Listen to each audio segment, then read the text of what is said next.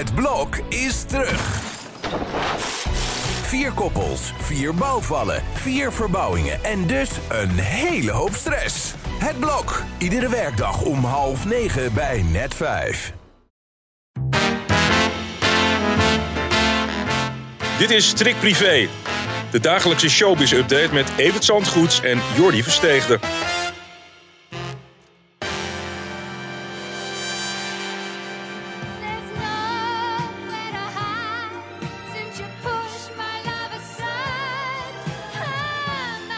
Zielig, hè?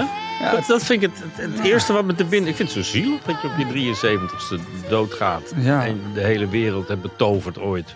Met één rol in een, een film die een waanzinnig succes werd. Door een fantastische match met John Travolta. Een rol die zij niet wilde hebben hè, in eerste Nee, instantie. en eigenlijk waar ze ook te oud voor was om die te spelen. Maar ja, ze maakte zo'n verpletterende eh, screentest. Dat, ze, dat ja, iedereen wilde haar per se in die rol. Ja. Terwijl het leeftijdsverschil tussen haar en, en John Travolta natuurlijk wel te groot is om eigenlijk klasgenoten te kunnen zijn. Maar een flinterdun verhaaltje, Grease. En het was een wereldsucces waarin in 1978 werkelijk iedereen naartoe ging. En Olivia Newton-John's naam voor altijd was gevestigd. En gekoppeld aan die van John Travolta natuurlijk. Ja, ja, jij, jij, jij begon met zielig. En het, het hele zielige aan dit verhaal is ook dat zij tot drie keer toe borstkanker heeft gehad. Ja, de helft van haar leven is, heeft ze gevochten tegen die ziekte. Met een Ja. opgewektheid die, die eh, ja, chronisch was eigenlijk. Het is, heeft nooit bij de pakken gaan neerzitten.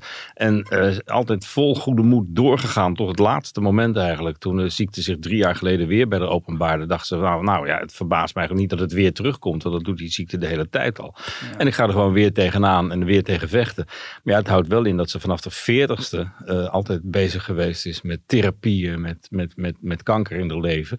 En daar een positieve draai aan gegeven heeft door de eigen foundation te beginnen. Dat, die Eigen kliniek. ziekenhuis had en, ze ook. Ja, en door de hele wereld ambassadeur te zijn van anti-kankerfondsen. Ja, ja, daarover gesproken. Vandaag natuurlijk een hoop reacties. Want wij zeggen vaak in showbizland, hè, de, de hele wereld is een shock. Ja, maar, hier lijkt het ook het, echt Het zo was te werkelijk, als je gisteravond googelde van Frankrijk tot Engeland. Ja.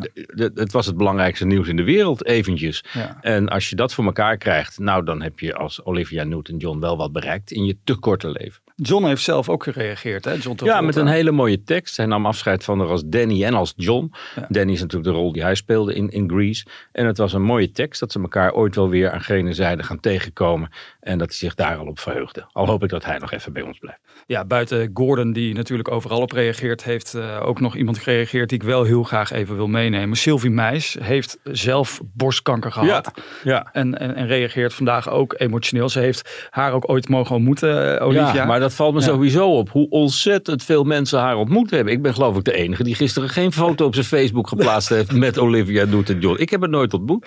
En, eh, maar echt zo ontzettend veel mensen die ooit met geposeerd hebben. Van Mark van der Linden tot Gallion van Vessem tot, tot heel veel mensen. Ja. En eh, ja, die, die zeggen allemaal haar ontzettend te zullen missen. Om, juist omdat ze zo'n enorm positieve indruk op hem maakt. Is zij voldoende geëerd in haar carrière voor wat ze gedaan heeft, vind jij? Nou, in ieder geval door de verkopen. En, en de, ja, dat, dat, dat geloof ik wel. Ze was echt een grote ster. En, en, en over ere gesproken, als er werkelijk een staatsbegrafenis in Australië ten, ten deel gaat vallen. Ja. Nou, dan is het, eh, het, het eerbetoon wel compleet natuurlijk. Dat is maar wij, voor weinig mensen weggelegd. Maar ja, ook niet geboren in Australië is zij wel een enorme ambassadeur voor dat land geweest. Daar heeft ze ook dat kankercentrum gestart.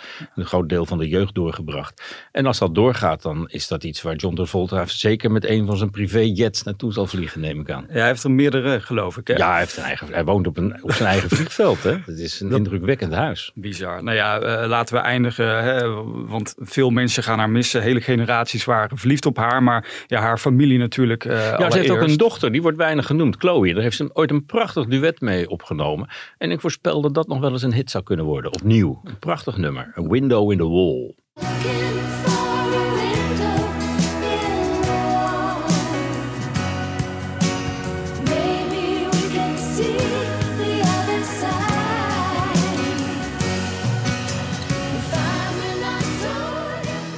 Als je dat zo hoort, dat zou zo een hit kunnen zijn. Ja.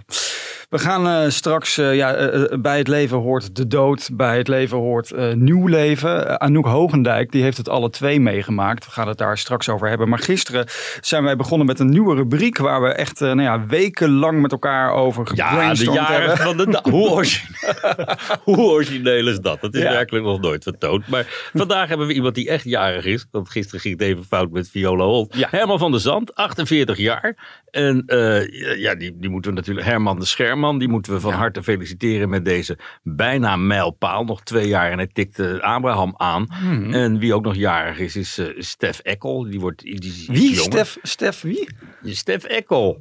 Oh, die ken je? Nou, Ja. zeg. Die wordt 42 en eh, die staat vanavond op te treden in, in, op de camping in, eh, op de, aan de Costa Brava. Ja. Wie daar nu zit en naar dit prachtige item luistert, die moet naar camping El Delfin verder. Dat is volgens mij de, de, groene, de groene dolfijn. En eh, aan de Costa Brava. En daar kun je Stef Eckel eh, in levende lijven, jarig en wel, eh, aanschouwen vanavond. Ik geloof dat dit programma zo goed is voorbereid door de redactie dat er zelfs even een fragment klaar staat van wie Stef Eckel nou eigenlijk is. Ongelooflijk.